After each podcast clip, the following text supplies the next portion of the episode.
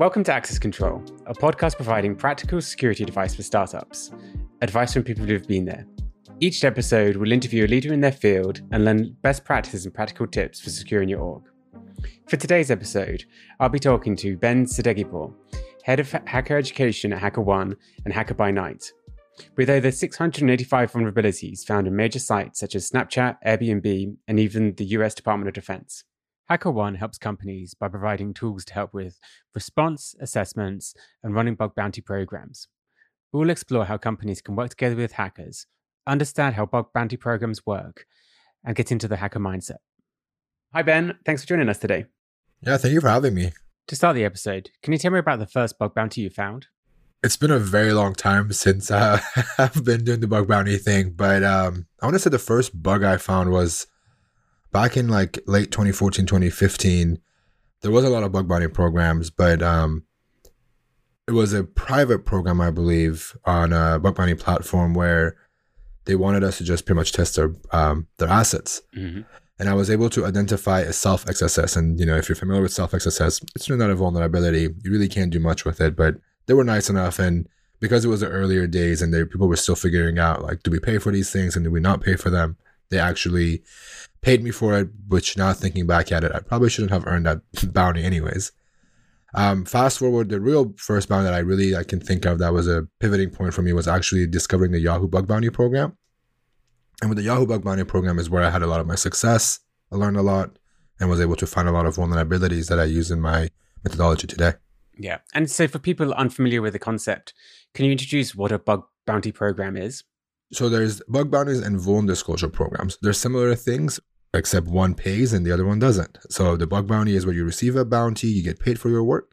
And the vuln disclosure programs are the ones that recognize you, but they don't give you any monetary uh, reward. For a bug bounty program itself, or the vuln disclosure programs, they both come up uh, on a web page. It could be on their website. You could go to, like, you know, for Facebook, for example, it's like facebook.com slash white hat.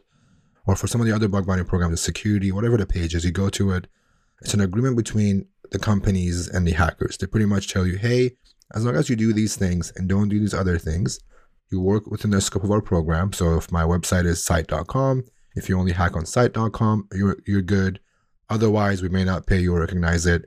Most of the time, they're not going to come after you anyways if you you know, accidentally find something out of scope. But the whole point is come hack on our assets and we will pay you or reward you in return. And so could you give me an example of things that people decide to put in scope as opposed to things that they don't put in scope? So the things that are in scope are usually their main application where the production sites are happening, where customers and their users are usually going to typically. And the stuff that are out of scope is mostly third parties. Like, think about companies that use Zendesk, for example. It's not owned or operated by them. The status page, for example. Those are the things that usually you see are out of scope. There's also times where the company could be a giant infrastructure, but they don't want to have everything in their infrastructure in scope because they're just building their bug bounty program. They only want to test a few assets. So in that case, they only put the main applications where they're valuable to them or it hosts the majority of their users' data. How do you divide up between, like, in sort of internal services? So let's say there could be like an internal admin dashboard for creating accounts as opposed to the users log in at a dedicated like .com site. So those all depend on the company. A lot of companies that I've, I personally work on are um, the ones that actually allow you to do anything. So it's everything we own is in scope or everything that within this application, whether it's the customer, the user, the manager positions, you know, the different access roles are all in scope. It all depends on the program or the company, and they're very, very good and uh, very vocal about what they want and how they want it to be done within their policy. And so in policy, I think we would phishing and getting credentials from employees be in or out of a program? Funny enough, um, in our industry, a lot of red teamers and a lot of offensive security folks rely on phishing and uh, credential stuffing and that kind of stuff. With credential stuffing, I've seen some programs pay for it, but phishing has never been something that I've been able to participate in with bug bounty programs. They don't actually want you to go after their employees or their customers and phish them. They want you to purely hack on their web assets and find a way in as an outsider. So mainly code, infrastructure, other services they have and that's core that they can sort of update, manage, and maintain. Yeah, think about it as a purely testing on web apps, or it could be even beyond that. It could be mobile applications, I O T, could be anything, but It's just not the humans behind the application, but the actual thing, the product that this company owns and provides to their users or customers. Yeah. And so you said at the beginning, there's bug bounty programs which pay and then vulnerability programs which don't. How do companies decide how much to pay for different bounties? That's uh, entirely up to the company. A lot of times it's on their budget, um, how much it can afford for that quarter, for that year, you know, how much they want to spend. Um, obviously, the bigger the company, the enterprise level companies pay more. If you look at companies like Uber, Verizon Media, I mean, Google and Facebook, they pay top dollar. They have the money, they have the budget, they burn through it. And so can you give an example of a sort of a monetary value and what would be the vulnerability? So yeah, the bug the bugs that are being paid typically are based on criticality. So with bug bounties, you want to show impact. One of the things that I tell all my friends or hackers or new hackers is always ask yourself, so what? So what can you do with this vulnerability to affect the user or the infrastructure that belongs to this company? If you can't answer that vulnerability or that question for that vulnerability, you probably don't have anything or an impact for it. So for example, if you have a C S R F that turns off notifications, so what? I may miss my new notification. It's a bug. They're going to pay you, but it's not going to be that much. A remote code execution would be a lot more severe bug. Exactly. When you find a R C, for example, and you can actually run arbitrary commands on a production server and you can pivot through the network and get access to internal stuff, dumb databases, and you have the keys to the kingdom at this point, then it's going to be the top of the line vuln. But also there's the, the concept of production versus marketing site.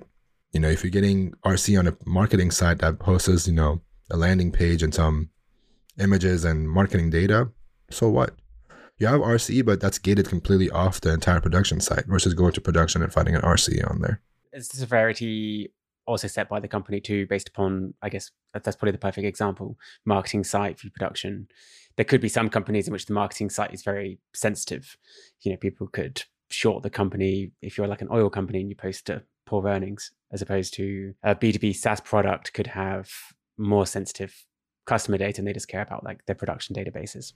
Yeah, with um, with HackerOne specifically, the platform has the ability for you to mark what assets are critical, medium severity, or low. And not that, you know, they're not they're not valuable, but again, if a company is spending fifty thousand dollars on a critical, they can't give you fifty thousand dollars for owning a marketing side, but also give you fifty thousand dollars for owning the production side, right? So there's going to be that scale of combination of criticality, of the bug, of the asset, and what you can actually do towards the end and how much of that you can actually prove uh, the impact for.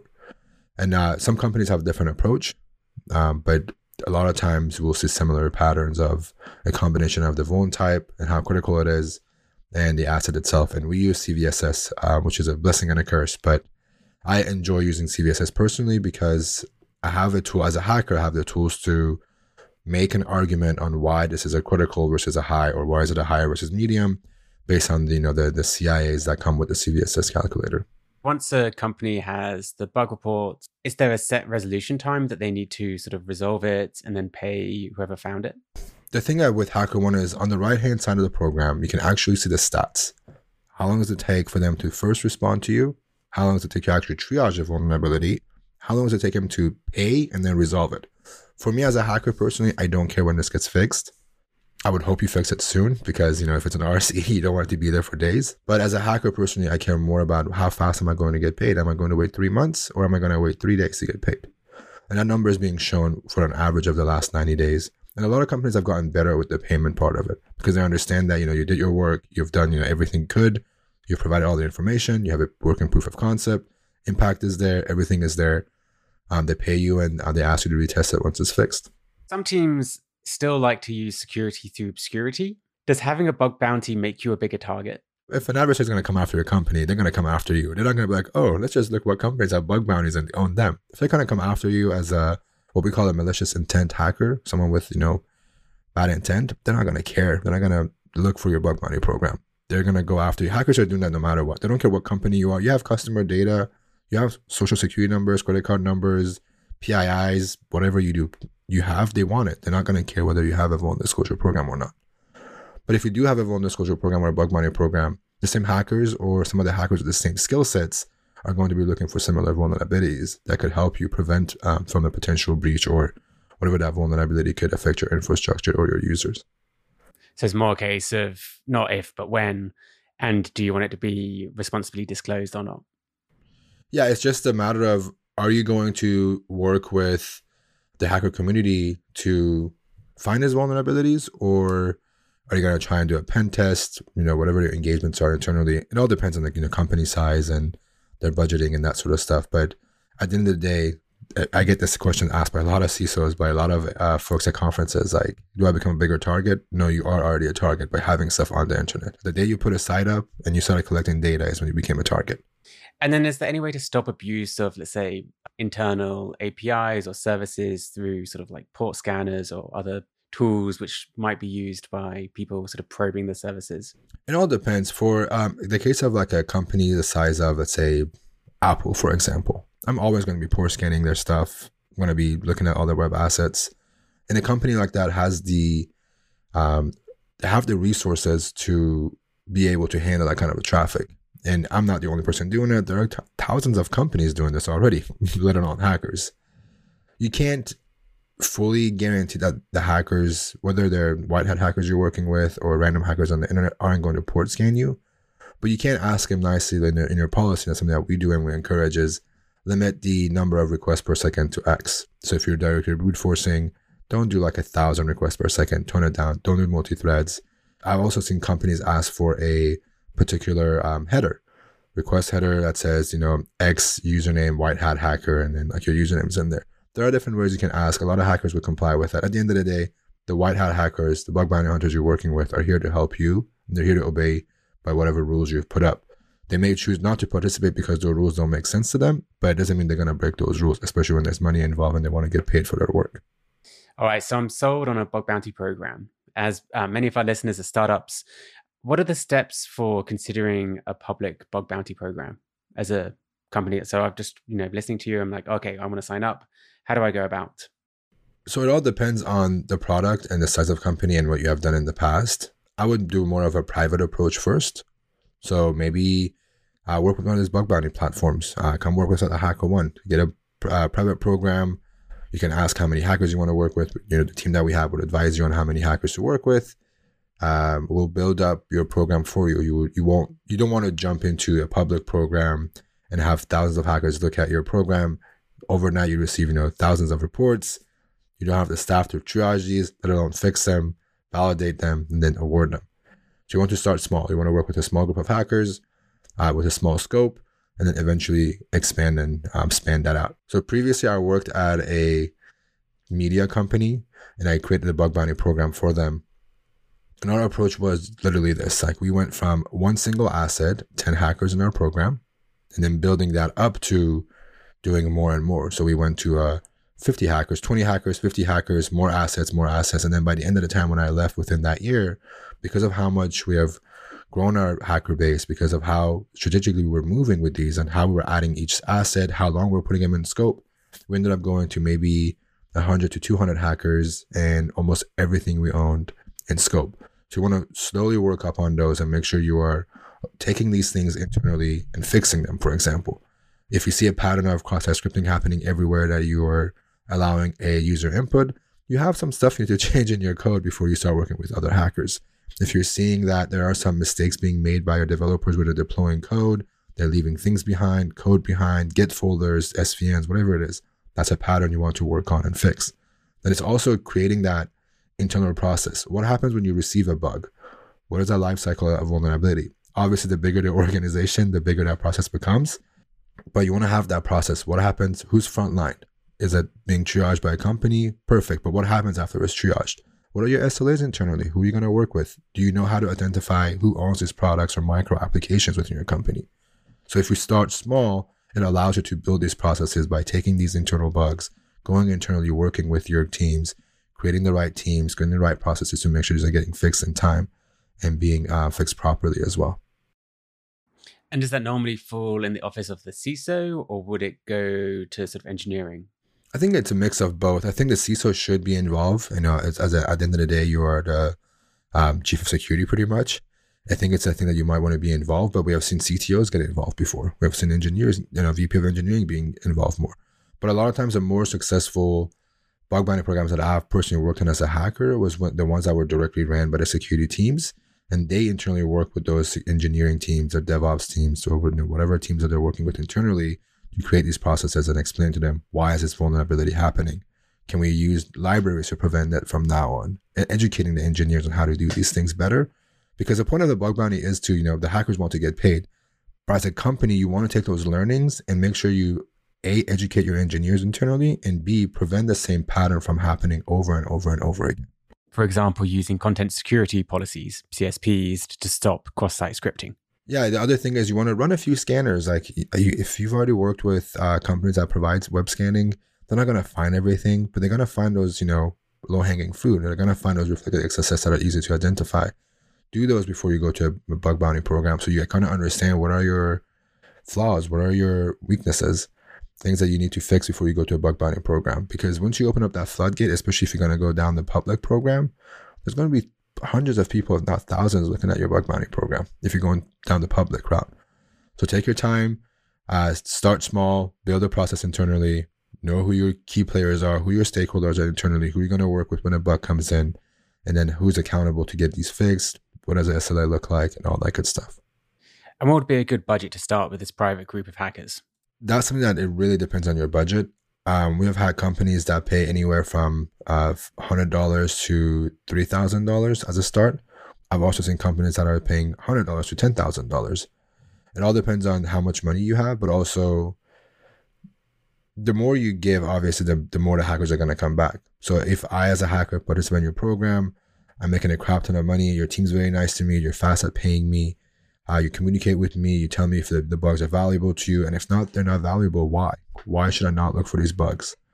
And you're communicating that with me, then I'm going to come back to you more and more. So that that budgeting depends, but you want to make it worth their time. You want to make sure if you know you want to go after top hackers. Some of these hackers are making millions. I think we have nine or ten hackers who have made over a million dollars on bug bounties.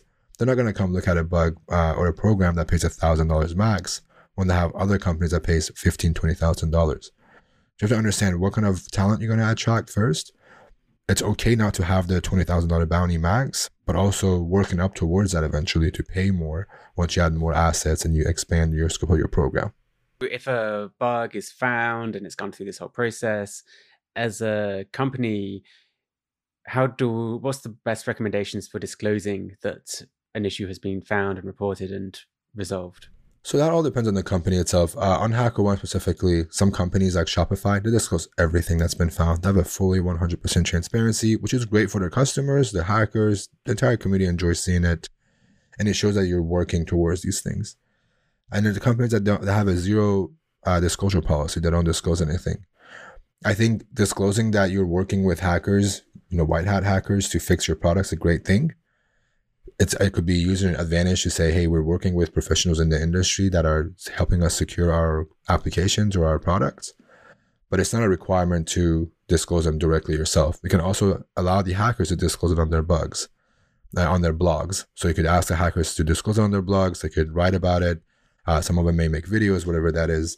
But it's not a requirement. It's just very, as a hacker, it's very nice to be able to write about my experience, talk about the research I've done. There's some amazing research that comes out of bug bounties. If you look recently, that you'd be mind blown that, you know, how did these even been found? So it helps the entire ecosystem as a security industry versus just bug bounties itself. But what happens if something comes in and the bug is through sort of an upstream dependency?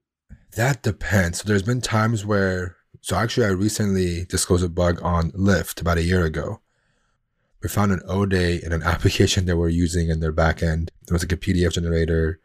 We really wanted to own Lyft, so we owned the entire application, and they actually helped us uh, get this third party to help us get it fixed. They awarded us for it. Most of the time, a lot of companies help or pay for these things because it's also sometimes based on their implementation of this software and how they use it or the dependency, whatever it is. But once... First of all, with, you know, the question that you asked me earlier about being a target, like these hackers with malicious intent have O D As in their back pockets a lot of times. They're using those against companies. So it's it's going to be happening to you, but it's it comes down to, do you want to not pay this because it's not my fault this software I'm using is vulnerable, or this dependency I'm using it's vulnerable because it's not maintained by us, or helping secure that through your company. So I get a report. Uh, for example, I've had hackers finding things in Jira, for example. They reported to Jira. Uh, a lot of hackers wait the ninety days. Some of them don't wait the ninety days. But you forgot to update within the first ninety days, and the hacker's going to report it to you.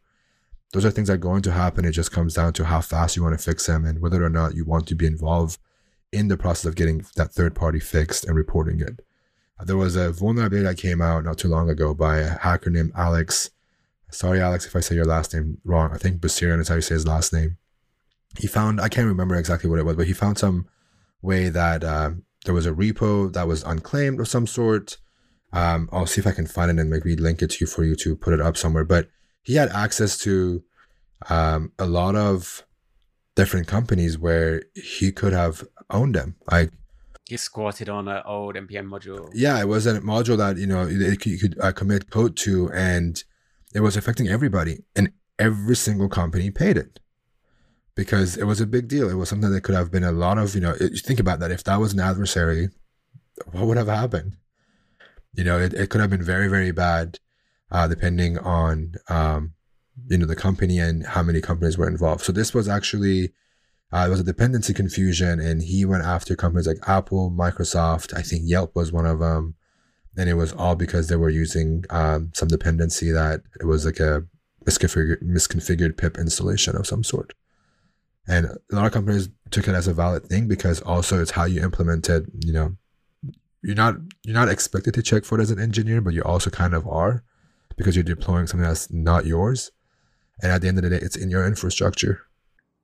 And I think the other risk is it can also be part of build system, which there's been more like C I C D, which may not be the final artifact, but it's sort of in your, it gets into your application at some point. Yeah, it's um, it's a weird thing because, you know, I, I get it. You're not responsible for this thing. Even if like it's you, and like I was mentioning Jira and like, you know, all these different Atlassian tools or GitHub, GitLab Enterprise, all those things. Yeah, they're not yours. But first of all, if you're exposing it, why is it exposed for it in the first place? And second of all, update them. You see a notification coming in. They're really good at sending those notifications when there's a really impactful O D coming out. Patch it right away. It's still your infrastructure. It still, you know, affects you as an organization. And you can't blame those third parties when something bad happens. And it goes back to like the resolution. As part of starting small, you get better at this cycle of reviewing things coming in, patching, yep. updating, rolling them out. So when something does happen, it's much easier for your organization to quickly be more resilient to stuff that comes in. Yeah, the thing that I've realized a lot is like with with really good hackers, it's pattern recognition. Companies are really good at these weird patterns of mistakes. It's the same pattern that repeats itself over and over and over again. And it's just getting good at identifying those patterns early on when hackers are sending them to you and getting in front of it and making sure that you find ways to test for that pattern, prevent that pattern, educate your uh, your internal employees on that those patterns and making sure it doesn't happen again. But a handful of times, it's either just basic vulnerabilities in the web app or exposing things that aren't supposed to be exposed, updates, dependencies, and that sort of stuff. But it's always, always, always a few patterns that keep repeating themselves. So someone who's been on the bug hunting side, um, can you tell me about how what your approach is to finding bugs and what patterns you look for? Uh, it depends. It depends on the company. Um, a lot of times I like to do, uh, like I mentioned, I like to go after big companies that allow me to go after all their infrastructure. So companies like Apple was great. Red Bull was a fun one. Um, Snapchat, Airbnb, they all allow you to do that kind of stuff. Verizon Media, Google, Facebooks. I personally like doing the holistic approach of like looking at an organization all the way zoomed out in what they own, all their acquisitions, all their domains, subdomains, the A S N, um, and looking for those things. But my favorite absolute things to do usually is looking for those, what we were mentioning, the C I C D uh, pipelines of like finding all these tools that they use, finding, you know, GitLab Enterprise, GitHub Enterprise, Jenkins, you name it, things that they could be using in their um, deployment process. Those seem to be the funnest things to look for because they're usually pretty well hidden, but it also have the most impact. Uh, getting into a Jenkins, for example, having access to a C I, it's pretty fun because you can get the code base. You have some internal tokens you may get to. You can arbitrary. Yeah, secrets. There's everything there. Yeah, there's times we can arbitrary execute code. Like it's a lot of stuff in there. There's been times where I found GitLab instances, for example, for big, big companies that were exposing GitLab. And there's endpoints you can hit that give you access to repositories that are not gated for anonymous users. And guess what? Some of those have tokens inside the code.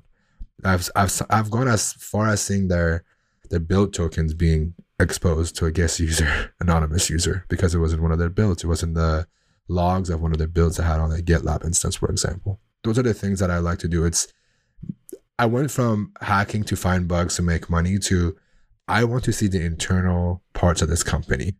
My end goal is I want to see what that corporate dot site dot com environment looks like. What do you have behind that corporate site? I want to see what tools you use. What does it look like internally? Mm-hmm. And that's been the funnest challenge for me as a hacker personally. Yeah, I know, especially the larger company. I think at one point Uber had something like nine or ten thousand microservices. And you know mm-hmm. that all of these different build, nothing is standardized. So you can imagine there's lots of different avenues for entering a large organization. Yeah, seeing uh, internal parts of the company as a non-employee is always fun because you wonder like how much of these things are actually password protected once you pass that V P N or you know the access control they have in place. Uh, with S S R S, for example, when it gives you access to an internal network, you can see a lot of that stuff. And a lot of times it's been just fascinating seeing like what tools they have internally, like what what what assets do I have access to internally with this application that I just owned, and just seeing the insides of a company and how messy or nice it could be, how insecure or how secure it is. You know, it's just, it's a fascinating thing because I can say, I don't work for this company, but I've seen your internal stuff. There's been a few companies that I have friends who work with and I'm like, hey, I've seen this domain you guys have internally. I know what's on it now. Like I've always wondered what it was. You wouldn't tell me, but I did it on my own. I know exactly what's on there now. Yeah. So I think that's another good tidbit of advice is, often it's like an afterthought, like, you know, securing these internal apps or no one's going to see it. It doesn't really matter, but people will find it and see it. So there's been a lot of times, man, where I've um, found things through an S S R F where there's no authentication in front of it at all. Because it's, you know, like, oh, you have to be V P N into our network to see this. It doesn't matter if I own your application that could talk to these services. It's game over. Yeah, yeah.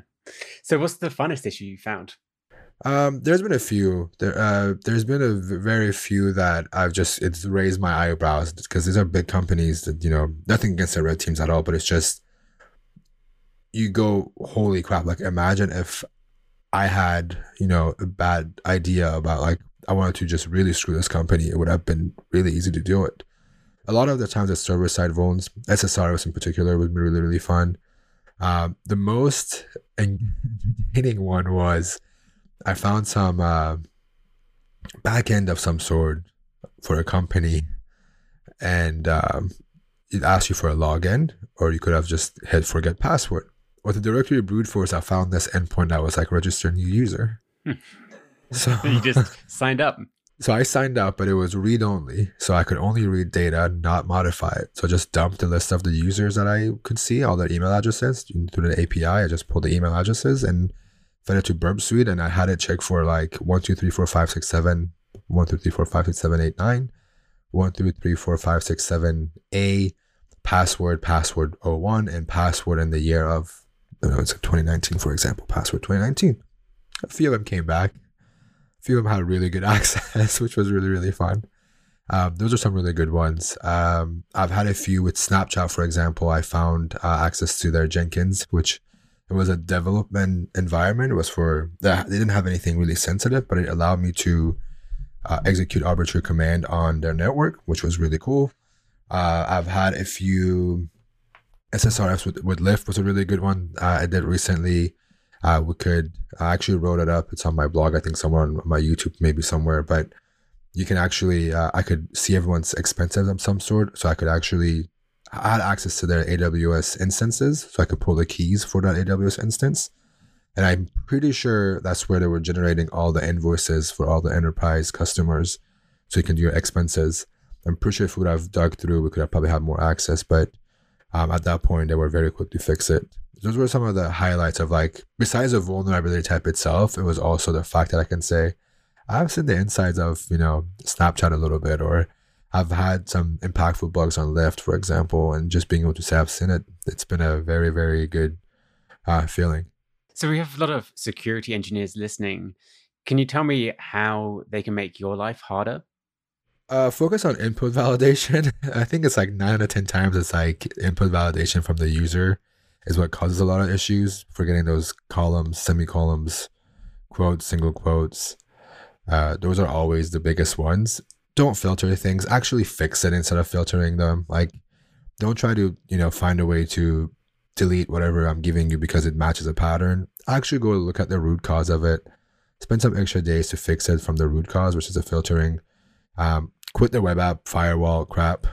It's, it's it goes so long. You know, it could only go so far. People find bypasses all the time.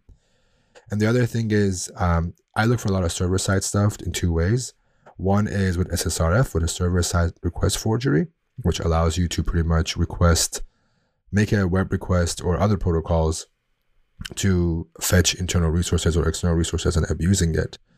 Make sure you're gating your applications. So if this application doesn't need to talk to your internal network, don't let it talk to your internal network.